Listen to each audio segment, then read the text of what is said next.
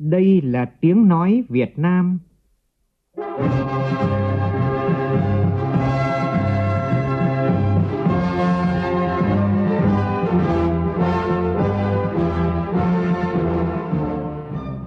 là tiếng nói Việt Nam, phát thanh từ Hà Nội, thủ đô nước Cộng hòa xã hội chủ nghĩa Việt Nam.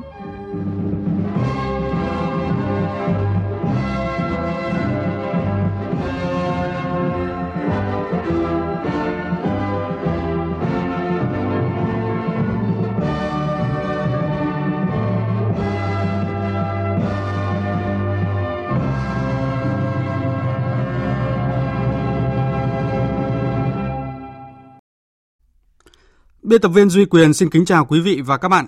Mời quý vị và các bạn nghe chương trình Thời sự sáng nay thứ 6 ngày 30 tháng 10 năm 2020, tức ngày 14 tháng 9 năm canh tí. Chương trình có những nội dung chính sau đây.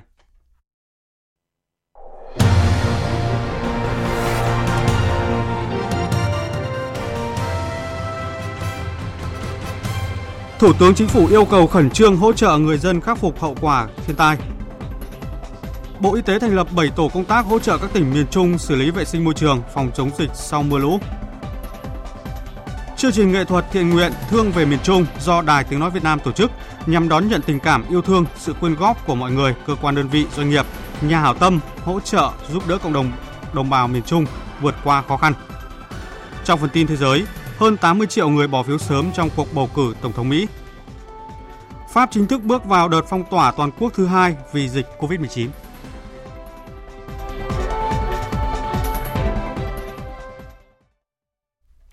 Bây giờ là tin chi tiết. Thưa quý vị và các bạn, Văn phòng Chính phủ vừa có thông báo kết luận của Thủ tướng Chính phủ Nguyễn Xuân Phúc tại cuộc họp thường trực Chính phủ về các biện pháp khắc phục thiệt hại do mưa lũ, sạt lở và bão số 9 gây ra tại khu vực miền Trung và Tây Nguyên. Thông báo có một số nội dung đáng chú ý. Công điện nêu rõ, mưa lũ lớn và bão số 9 đã gây ra thiệt hại nặng nề cho khu vực miền Trung và Tây Nguyên. Để khẩn trương hỗ trợ người dân, các ngành địa phương khắc phục hậu quả thiên tai, ổn định đời sống, khôi phục sản xuất, Thủ tướng Chính phủ yêu cầu Bộ Quốc phòng, Bộ Công an tăng cường lực lượng phương tiện đến các khu vực bị sạt lở có người bị vùi lấp, khu vực bị cô lập do mưa lũ để phối hợp với các địa phương, cơ quan liên quan khẩn trương thực hiện cứu hộ, cứu nạn. Thủ tướng giao Ban chỉ đạo Trung ương về phòng chống thiên tai khẩn trương chủ trì tổng hợp, báo cáo Thủ tướng Chính phủ xem xét hỗ trợ kinh phí khắc phục hậu quả thiên tai cho các địa phương theo quy định. Bộ Tài chính tổng hợp nhu cầu kinh phí hỗ trợ các bộ Quốc phòng, Công an, Nông nghiệp và Phát triển Nông thôn, Giao thông Vận tải thực hiện nhiệm vụ khắc phục hậu quả thiên tai gây ra tại các địa phương, báo cáo Thủ tướng Chính phủ. Thủ tướng yêu cầu Ngân hàng Nhà nước Việt Nam chỉ đạo các tổ chức tín dụng thực hiện các giải pháp tháo gỡ khó khăn như giãn, hoãn, xóa nợ cho người dân và doanh nghiệp bị thiệt hại do mưa lũ và bão số 9 gây ra, các bộ ngành quản lý hàng dự trữ quốc gia chủ động xuất cấp hàng từ nguồn dự trữ quốc gia theo thẩm quyền hoặc trình cấp có thẩm quyền quyết định xuất cấp kịp thời cho các địa phương, đáp ứng yêu cầu cấp bách về phòng chống, khắc phục hậu quả thiên tai, khôi phục sản xuất. Tiếp tục thông tin vụ sạt lở tại Nam Trà My, tỉnh Quảng Nam. Tối qua, Phó Chủ tịch Ủy ban Nhân dân tỉnh Quảng Nam Hồ Quang Bửu cho biết có 21 người may mắn chạy thoát tại hai vụ sạt lở kinh hoàng ở xã Trà Leng và Trà Vân, huyện Nam Trà My. Đây là 21 người trong tổng số 53 người được xem là mất tích như thông tin ban đầu. Hiện tại thì xã Trà Leng vẫn còn 14 người đang mất tích. Đến tối qua thì đường đến xã Trà Leng còn hơn 3 km bị sạt lở nặng, gây tắc giao thông. Cộng tác viên Tấn Sĩ đang có mặt tại xã Trà Leng thông tin. Rã rời sau một ngày tìm kiếm dấu vết người chồng mất tích, bà Đoàn Thị Ngọc đứng không vững trên đôi chân của mình. May mắn là một trong 12 người sống sót, song những cảnh tượng khủng khiếp của vụ sạt lở đất hôm 28 tháng 10 vẫn còn là nỗi sợ hãi với bà Ngọc. Bà Đoàn Thị Ngọc ở thôn 1 xã Trà Leng, huyện Nam Trà My, tỉnh Quảng Nam nhớ lại. Chiều khoảng à, 3 giờ thấy trời mưa nước lũ, à, ở nó ôm mà mầm xuống. Dân lòn chả không kịp, người thì ráng, người thì lo, thôi chả hết. Gia đình chị thì chồng thì chết, không còn chết. Chưa tìm sót được chồng luôn. Như tất cả chỗ sớm nên là không còn gì hết trôi hết luôn. Công tác tìm kiếm những nạn nhân mất tích trong vụ sạt lở đất đang được quân khu 5, tỉnh Quảng Nam và huyện Nam Trà My gấp rút triển khai. Tuy nhiên, cái khó nhất hiện nay là đường vào hiện trường vẫn bị chia cắt cô lập cả về đi lại, cũng như thông tin liên lạc. Nhiều đồi núi cao và có nguy cơ sạt lở. Bên cạnh đó, đời sống của người dân còn sống sót đang chịu cận màn trời chiếu đất. Ông Trần Duy Dũng, Chủ tịch Ủy ban nhân dân huyện Nam Trà My tỉnh Quảng Nam cho biết, chính quyền đang tiếp tục giúp người dân nơi ở tạm thời hỗ trợ những điều kiện cần thiết cho bà con. Và hiện nay ờ, chính quyền cũng cũng đang tiếp tục là ổn định ờ, cho người dân ờ, những nơi sống tạm thời và cung cấp những cái điều kiện cần thiết cho người dân. Và nhờ cái bộ tư lệnh quân khu Nam và Sở Giao thông Vận tải mở đường thông tuyến và tìm kiếm cứu nạn. Cùng với công tác cứu hộ, cứu nạn, tỉnh Quảng Nam cũng yêu cầu huyện Nam Trà My khẩn trương rà soát những hồ trong vùng có nguy cơ sạt lở, kiên quyết di dời, không để xảy ra những hậu quả đáng tiếc. Cũng tại Quảng Nam, liên quan đến việc 200 công nhân đang thi công công trình thủy điện Đắc Mi 2 ở xã Phước Công, huyện Phước Sơn bị cô lập, Bộ Chỉ huy Quân sự tỉnh, Bộ Chỉ huy Bộ đội Biên phòng tỉnh Quảng Nam đang triển khai các giải pháp nhằm tiếp tế lương thực thực phẩm cho 200 công nhân đang bị mắc kẹt. Cộng tác viên Nguyễn Quốc Kỳ, Phó Giám đốc Trung tâm Văn hóa Thể thao Truyền thanh và Truyền hình huyện Phước Sơn đi cùng đoàn cứu hộ cho biết. Trong những ngày qua thì mưa rất lớn, bị sập cái cầu di chuyển của các công nhân từ ờ, bên nhà máy qua lại bên xã. Cho đó là ngay từ hôm qua thì có khoảng 200 công nhân ờ, của nhà máy thủy điện Đắc Mi 2 bị cô lập ở bên kia hiện tại thì ờ, lực lượng chức năng chưa thể tiếp cận được 200 công nhân này và hiện tại thì lực lượng chức năng của huyện thì đang dùng phương án là kéo rồng rọc để kéo thức ăn qua kéo à, gạo kéo mì tôm và các à, nhu yếu phẩm cần thiết khác để qua bên kia họ, họ nấu ăn thì dự kiến lập tổ tạm để giải cứu 200 công nhân. Liên quan công tác tìm kiếm nạn nhân ở thủy điện Rào Trang 3, sau khi bão số 9 đi qua, tranh thủ thời tiết thuận lợi, lực lượng quân đội công an tỉnh Thừa Thiên Huế cùng lực lượng quân khu 4 đi theo đường thủy để tiếp cận nhà máy thủy điện này. Trong ngày hôm qua thì các cây bị gãy đổ được cắt dọn dẹp để mở đường vào nhà máy. Ngoài ra tại thủy điện Rào Trang 3 có sẵn 10 phương tiện cơ giới đang thực hiện nhiệm vụ đào bới một khối lượng đất cát và đá bị sạt lở tại hiện trường. Lực lượng tìm kiếm dự kiến sẽ triển khai các hướng tìm kiếm nạn nhân mất tích tại thủy điện Rào Trang 3, trong đó thi công hạ cốt từ trên cao xuống, kết hợp với tìm kiếm từ hướng bờ suối lên.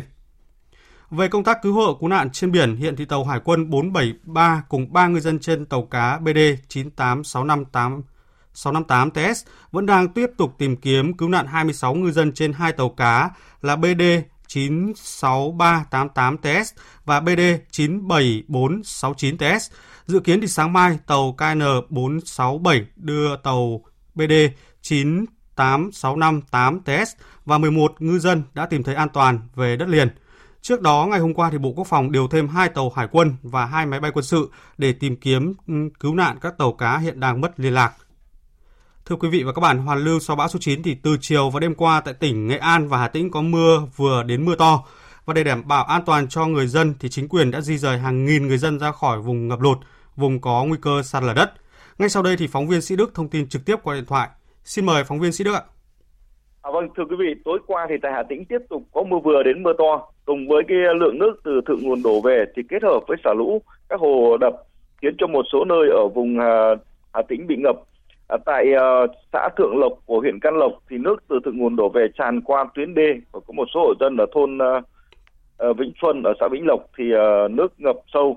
À, trước tình đó thì đêm qua huyện Can Lộc đã huy động hàng trăm người, uh, các lực lượng là công an, quân sự cùng với người dân địa phương và các phương tiện máy móc để uh, nỗ lực đắp đê và không cho nước tràn vào khu dân cư. Hiện tại thì Hà Tĩnh đã xuất hiện một số điểm có biểu hiện uh, sạt trượt núi, hàng nghìn người dân thì đã được sơ tán ra khỏi cái khu vực này và đến thời điểm này thì uh, tại huyện Vũ Quang và Kỳ Anh, Nghi Xuân, Hương Sơn thì Hà Tĩnh đã sơ tán trên ờ, uh, 1.500 hộ với khoảng 4.000 nhân khẩu. À, trong khi đó theo thông tin chúng tôi có được uh, đêm qua tại Nghệ An nhiều nơi là có mưa rất to. À, bốn nhà máy thủy điện đã đồng hành xả lũ à, với lượng xả là từ 100 đến trên dưới 1.000 mét khối trên giây. Tại một số huyện như là Thanh Trương, Đô Lương, Hương Nguyên, Anh Sơn và Tương Dương thì đêm qua mực nước dâng lên rất là nhanh cùng với việc uh, hồ thủy điện ờ, uh, xả lũ thì đã gây ngập lụt nhiều khu dân cư. Một trong những huyện ngập uh, bị ngập nước nặng nhất là Thanh Trương. À, theo ông Trình Văn Nhã thì uh, chủ tịch ủy ban nhân dân huyện ấy thì đêm qua trên địa bàn huyện mưa lớn và mưa liên tục cho nên là cái lượng nước từ thượng nguồn đổ về khiến cho nhiều xóm xã của huyện bị ngập và cô lập hoàn toàn. Nhiều nhà dân bị ngập sâu phải sơ tán trong đêm.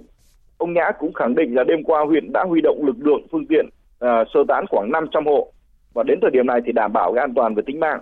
À, tuy nhiên là đến 5 giờ sáng nay thì cái lượng mưa vẫn chưa dứt và nước ở thượng nguồn vẫn đổ về nên là cái nguy cơ ngập lụt đối với Thanh Trương là vẫn còn rất là lớn. Và theo kế hoạch thì trong sáng nay Thanh Trương tiếp tục phải di, di rời khoảng hàng trăm hộ dân nữa cả trong vùng ngập và trong cái vùng có nguy cơ về sạt lở đất đến nơi an toàn và chúng tôi sẽ tiếp tục theo dõi tình hình để thông tin đến quý vị và các bạn. À, xin mời biên tập viên tiếp tục chương trình ạ. Dạ vâng, xin cảm ơn phóng viên Sĩ Đức với những thông tin vừa rồi. Và tiếp theo là tin lũ ừ, các sông từ Nghệ An đến Quảng Nam. Dự báo thì sáng nay mực nước trên các sông có khả năng như sau. Trên sông Ngàn Phố Hà Tĩnh tại Sơn Diệm giao động từ mức 11,5 m ở mức báo động 2. Trên sông Ngàn Sâu Hà Tĩnh tại Hòa Duyệt lên mức 8 m trên báo động 1 0,5 m. Trên sông Danh tại Mai Hóa xuống mức 3 m ở mức báo động 1. Trên sông Thạch Hãn tại Thạch Hãn xuống dưới mức báo động 1. Trên sông Vu Gia tại Ái Nghĩa giao động ở mức báo động 1 và báo động 2. Trên sông Thu Bồn tại Câu Lâu xuống dưới mức báo động 1.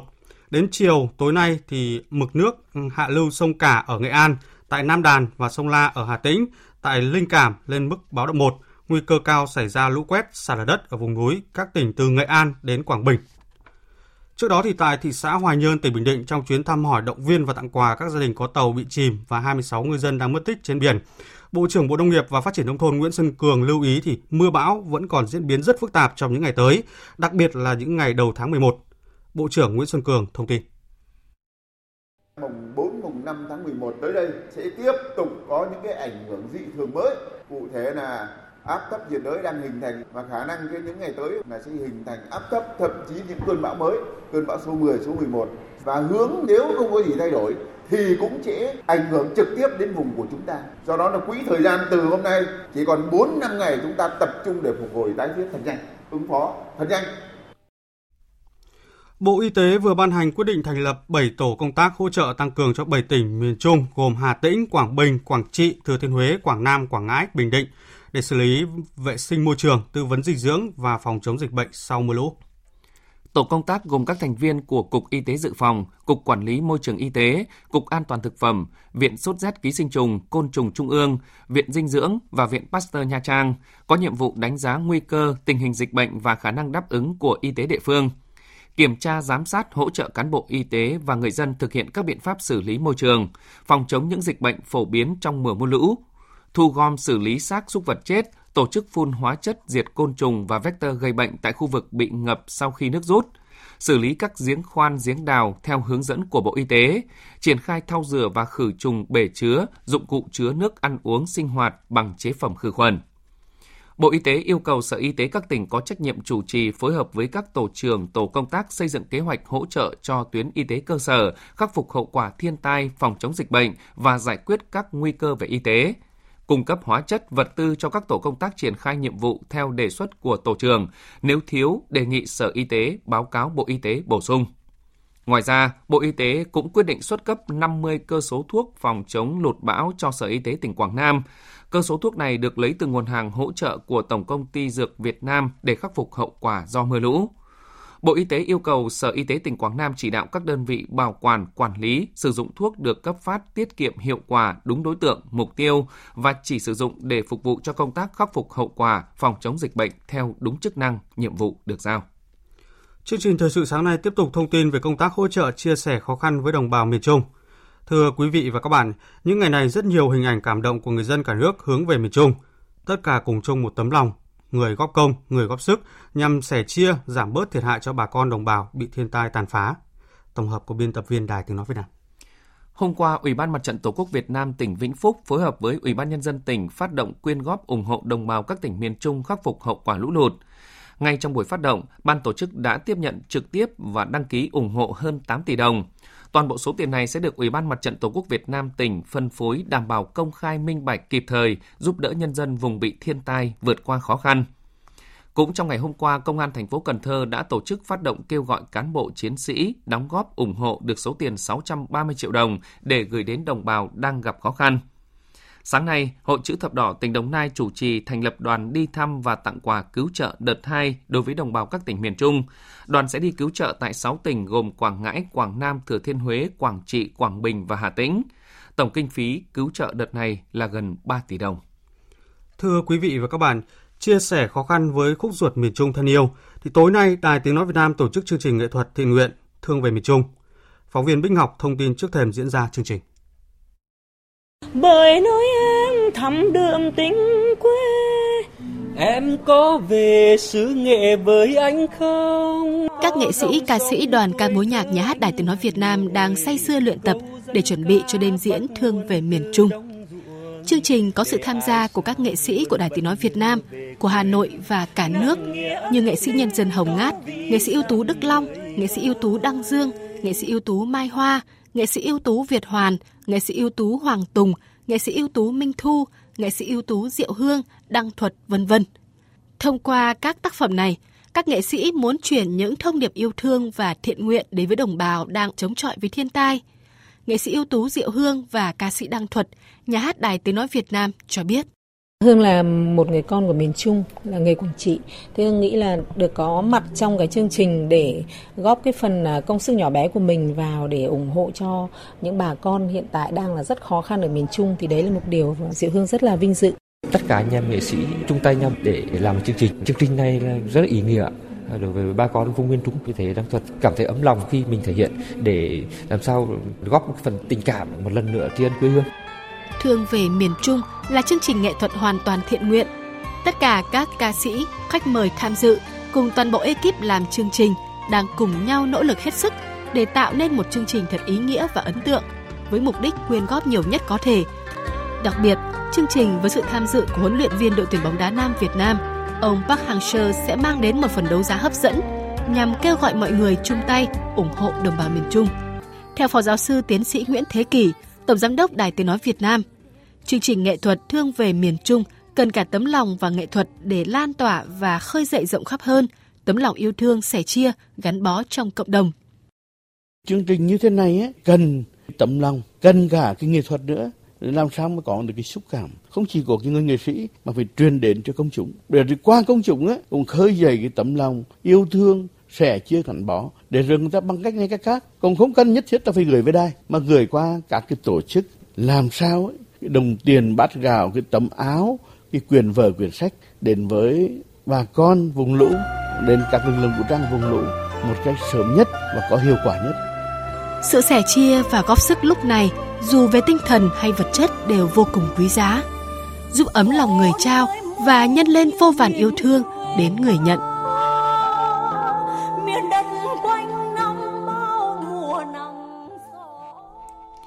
Thưa quý vị và các bạn, chúng tôi cũng xin được thông tin thêm là chương trình Thương về miền Trung sẽ diễn ra vào lúc 20 giờ tối nay tại nhà hát Đài Tiếng nói Việt Nam số 58 Quán sứ Hà Nội và được phát sóng trực tiếp trên các kênh truyền hình VVTV, VTC1, VTC8, trên phát thanh qua các kênh VV1, VV3, trên các báo điện tử vv.vn, VTC News, trên các ứng dụng VVlip VTC Now, VV Media. Rất mong quý vị và các bạn ủng hộ và đón xem, đồng thời tham gia ủng hộ bằng tiền, hàng hóa, giúp đồng bào sớm qua cơn hạn nạn, khôi phục được cuộc sống và lan tỏa mạnh mẽ tinh thần thương người như thể thương thân, lá lành đùm lá rách của người Việt Nam. Chương trình thời sự sáng nay tiếp tục với các tin vắn kinh tế, xúc tiến thương mại đáng chú ý. Theo Bộ Nông nghiệp và Phát triển Nông thôn, tổng kim ngạch xuất nhập khẩu hàng nông lâm thủy sản 10 tháng năm nay ước đạt gần 60 tỷ đô la, trong đó xuất khẩu ước đạt 33,6 tỷ đô la, nhập khẩu ước đạt khoảng 25,6 tỷ đô la. Như vậy, giá trị nông lâm thủy sản xuất siêu 10 tháng đạt gần 8 tỷ đô la, tăng hơn 10% so với cùng kỳ năm ngoái.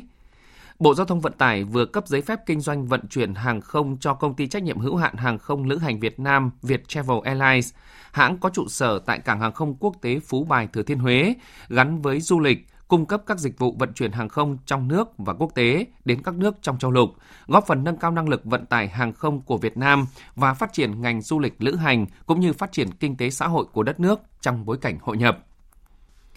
Tối qua, Bộ Thông tin và Truyền thông Việt Nam phối hợp với 11 đại sứ quán các nước Mỹ Latin tại Hà Nội tổ chức Hội nghị xúc tiến đầu tư thương mại ICT Việt Nam Mỹ Latin năm 2020. Đây là một trong các hoạt động có ý nghĩa trong lĩnh vực công nghệ thông tin và truyền thông của Việt Nam và các nước Mỹ Latin, tăng cường sự hiểu biết lẫn nhau giữa các bên và làm tiền đề cho các hoạt động hợp tác trong tương lai. Ông Nguyễn Hoàng Minh, Phó Giám đốc Ngân hàng Nhà nước chi nhánh Thành phố Hồ Chí Minh cho biết là chỉ cần các doanh nghiệp có phương án sản xuất kinh doanh khả thi thì ngành ngân hàng thành phố không thiếu vốn để hỗ trợ doanh nghiệp. Tính đến giữa tháng 10, tăng trưởng tín dụng của thành phố Hồ Chí Minh đạt khoảng 6%, trong khi mục tiêu tăng trưởng tín dụng trong năm nay là 14%. Do vậy, dư địa tăng trưởng tín dụng trên địa bàn vẫn còn tới 8%, tương đương với trên 200.000 tỷ đồng để hỗ trợ cho doanh nghiệp trong dịp cuối năm.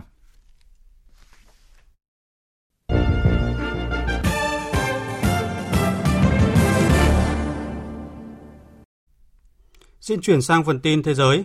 Tại cuộc gặp giữa Ngoại trưởng Mỹ Mike Pompeo và Tổng thống Indonesia Joko Widodo diễn ra vào ngày hôm qua, Mỹ đã truyền tải cam kết mạnh mẽ trong việc duy trì quan hệ đối tác chiến lược toàn diện với Indonesia, trong khi Indonesia muốn Mỹ trở thành người bạn thực sự.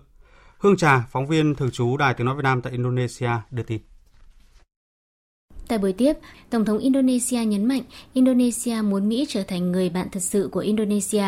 Tuy nhiên, theo người đứng đầu quốc gia vạn đảo, mối quan hệ này cần phải được duy trì bởi những nỗ lực nghiêm túc và sự hiểu biết lẫn nhau để hiện thực hóa các hợp tác cụ thể. Phát biểu tại buổi họp báo, Ngoại trưởng Indonesia bà Marsudi cho biết Tại cuộc gặp, Ngoại trưởng Mỹ đã truyền tải cam kết mạnh mẽ trong việc duy trì quan hệ đối tác chiến lược toàn diện với Indonesia, kể cả trong lĩnh vực kinh tế, đánh giá Indonesia đóng vai trò đặc biệt trong khu vực.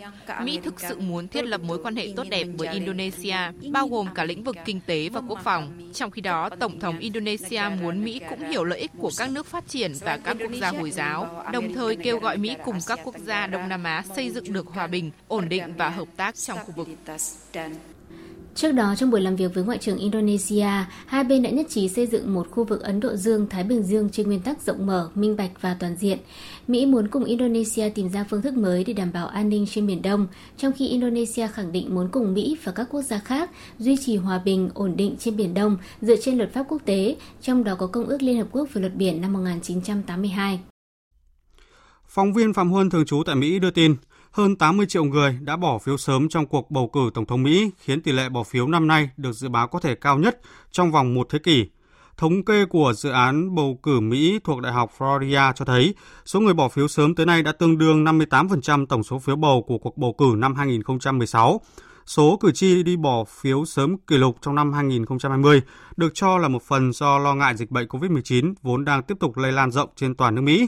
Tỷ lệ bỏ phiếu năm nay được dự báo sẽ dễ dàng vượt qua con số 138 triệu của năm 2016, năm mà chỉ có 47 triệu cử tri bỏ phiếu trước ngày bầu cử. Dạng sáng hôm nay, nước Pháp chính thức bước vào giai đoạn tái phong tỏa toàn quốc trong thời gian gần 5 tuần. Chính phủ nước này đã công bố các biện pháp cụ thể sẽ được áp dụng trong thời gian tới, với nhiều quy định khác so với đợt phong tỏa hồi giữa tháng 3. Phóng viên Huỳnh Điệp, cơ quan thường trú Đài Tiếng Nói Việt Nam tại Pháp đưa tin. Ngày 29 tháng 10, Pháp ghi nhận thêm hơn 47.500 ca nhiễm virus SARS-CoV-2 sau 24 giờ, gần 1.000 ca nhập viện mới, trong đó hơn 100 ca cấp cứu. Trong 24 giờ, 235 ca tử vong cũng được ghi nhận trong hệ thống các bệnh viện liên quan dịch COVID-19. Một vài giờ trước khi lệnh phong tỏa toàn quốc có hiệu lực, Thủ tướng Pháp Jean Castex và một số bộ trưởng trong chính phủ đã công bố chi tiết các quy định sẽ được triển khai từ dạng sáng ngày 30 tháng 10. Cũng như trong đợt phong tỏa đầu năm, nguyên tắc cơ bản của quá trình phong tỏa là hạn chế di chuyển và tiếp xúc cho người dân. Vì vậy, bên cạnh việc người dân phải ở nhà nhiều nhất có thể, trừ các trường hợp ngoại lệ được quy định rõ, nhiều cơ sở đón tiếp người dân sẽ phải đóng cửa trong vòng ít nhất 5 tuần tới. Cũng như hồi mùa xuân, phần lớn các cơ sở đón tiếp người dân sẽ đóng cửa như các quán bar, nhà hàng, quán cà phê, các cửa hàng không kinh doanh nhu yếu phẩm, các phòng đa năng, phòng họp, trung tâm biểu diễn, dạp chiếu phim, trung tâm thể thao, các trung tâm giải trí, hội trợ và triển lãm. Tuy nhiên, rút kinh nghiệm từ đợt phong tỏa đầu năm, lần này chính phủ Pháp cho phép nhiều đối tượng và lĩnh vực tiếp tục hoạt động nhằm duy trì hoạt động của xã hội và nền kinh tế. Các cửa hàng kinh doanh nhu yếu phẩm, các cơ sở dịch vụ công, các cửa hàng cung cấp nguyên vật liệu và một số cửa hàng đặc biệt sẽ được mở cửa bình thường. Quý vị và các bạn đang nghe chương trình Thời sự sáng của Đài Tiếng Nói Việt Nam. Tiếp theo chương trình là một số thông tin thể thao đáng chú ý.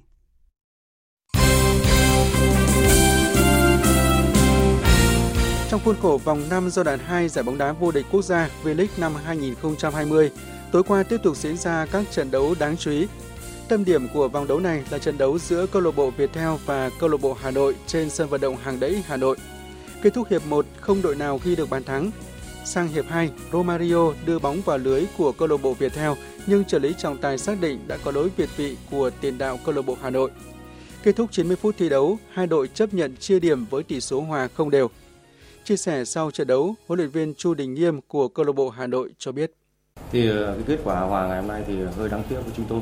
Thì các bạn biết là hai đội thì đều có nhiều cơ hội, mà câu lạc bộ Hà Nội thì có rất nhiều cơ hội nhưng mà đã không tận dụng được thì cái trận hòa nó cũng là cái trận đáng đáng tiếc. Theo hôm nay thì người ta cố gắng kiếm được một điểm người ta đã các vụ trận đấu người ta làm chậm nhịp độ trận đấu và cái trận đấu này là người ta đã thực hiện được cái điều đó trong trận đấu còn lại, trên sân vận động thống nhất thành phố Hồ Chí Minh, Sài Gòn FC đã vượt qua Than Quảng Ninh với tỷ số 2-1. Như vậy, cuộc đua đến ngôi vô địch thời điểm hiện tại sẽ là giữa ba đội gồm Viettel, Sài Gòn FC và Hà Nội FC. Hôm nay, vòng đấu thứ 5 giai đoạn 2 V-League năm 2020 sẽ tiếp tục diễn ra với các cặp đấu BKMX Bình Dương gặp Hồng Lĩnh Hà Tĩnh, Thành phố Hồ Chí Minh gặp Hoành Gia Lai, SHB Đà Nẵng gặp Thanh Hóa. Chuyển sang thông tin một số trận đấu vòng loại giải bóng đá vô địch các câu lạc bộ châu Âu UEFA Europa League diễn ra vào đêm qua dạng sáng nay. Câu lạc bộ AEK Athens đã để thua Leicester City với tỷ số 1-2. AC Milan thắng Sparta Praha với tỷ số 3-0. Real Sociedad đã thua Napoli với tỷ số 0-1. Slava Praha thắng Bayer Leverkusen với tỷ số 1-0. Roma hòa CSKA Sofia với tỷ số không đều. Arsenal thắng Dundan với tỷ số 3-0. Dự báo thời tiết Phía Tây Bắc Bộ, sáng có mưa, mưa rào rải rác, sau có mưa vài nơi, gió nhẹ trời lạnh, nhiệt độ từ 18 đến 25 độ, riêng khu Tây Bắc có nơi trên 26 độ. Phía Đông Bắc Bộ nhiều mây, sáng có mưa, mưa rào rải rác, sau có mưa vài nơi, gió Đông Bắc cấp 2, cấp 3, trời lạnh, nhiệt độ từ 18 đến 25 độ. Các tỉnh từ Thanh Hóa đến Thừa Thiên Huế có mưa vừa, mưa to, có nơi mưa rất to và rông, Riêng phía Bắc từ Thanh Hóa đến Quảng Bình có mưa to đến rất to, gió Bắc đến Tây Bắc cấp 2, cấp 3. Nhiệt độ từ 20 đến 25 độ, phía Nam từ 26 đến 29 độ. Các tỉnh ven biển từ Đà Nẵng đến Bình Thuận, phía Bắc có mưa vừa, mưa to, có nơi mưa rất to và rông, phía Nam có mưa rào và rông vài nơi, gió Đông Bắc cấp 2, cấp 3. Nhiệt độ từ 22 đến 30 độ, phía Nam từ 29 đến 32 độ, có nơi trên 32 độ. Tây Nguyên có mưa rào và rông vài nơi, gió nhẹ, nhiệt độ từ 19 đến 29 độ. Nam Bộ có mưa rào và rông vài nơi, riêng chiều tối có mưa rào rải rác và có nơi có rông, gió Tây Nam cấp 2, cấp 3, nhiệt độ từ 23 đến 33 độ. Khu vực Hà Nội nhiều mây, sáng có mưa, mưa rào, sau có mưa vài nơi, gió Đông Bắc cấp 2, cấp 3, trời lạnh, nhiệt độ từ 19 đến 25 độ. Dự báo thời tiết biển, Vịnh Bắc Bộ có mưa rào rải rác và có nơi có rông, gió Đông Bắc cấp 5 có lúc cấp 6, giật cấp 7, biển động. Vùng biển từ Quảng Trị đến Quảng Ngãi có mưa rào và rông rải rác, gió Đông Bắc cấp 5. Vùng biển từ Bình Định đến Ninh Thuận có mưa rào rải rác và có nơi có rông, gió Đông đến Đông Bắc cấp 4, cấp 5. Khu vực Bắc Biển Đông và khu vực quần đảo Hoàng Sa thuộc thành phố Đà Nẵng có mưa rào và rông rải rác, gió Đông Bắc cấp 6, có lúc cấp 7, giật cấp 9, biển động mạnh khu vực giữa Biển Đông, khu vực Nam Biển Đông và khu vực quần đảo Trường Sa thuộc tỉnh Khánh Hòa có mưa rào rải rác và có nơi có rông, gió Đông Bắc đến Bắc cấp 3, cấp 4. Vùng biển từ Bình Thuận đến Cà Mau có mưa rào và rông rải rác, ngày gió Tây Nam đến Nam, đêm chuyển gió Đông Bắc đến Bắc cấp 3, cấp 4. Vùng biển từ Cà Mau đến Kiên Giang và Vịnh Thái Lan có mưa rào rải rác và có nơi có rông, gió nhẹ. Những thông tin thời tiết vừa rồi đã kết thúc chương trình Thời sự sáng nay của Đài Tiếng Nói Việt Nam. Chương trình do biên tập viên Duy Quyền, Nguyễn Kiên thực hiện, cùng sự tham gia của phát thanh viên Mạnh Cường, kỹ thuật viên Tuyết Mai. Chịu trách nhiệm nội dung Nguyễn Thị Tuyết Mai. Cảm ơn quý vị đã quan tâm lắng nghe. Kính chào và hẹn gặp lại.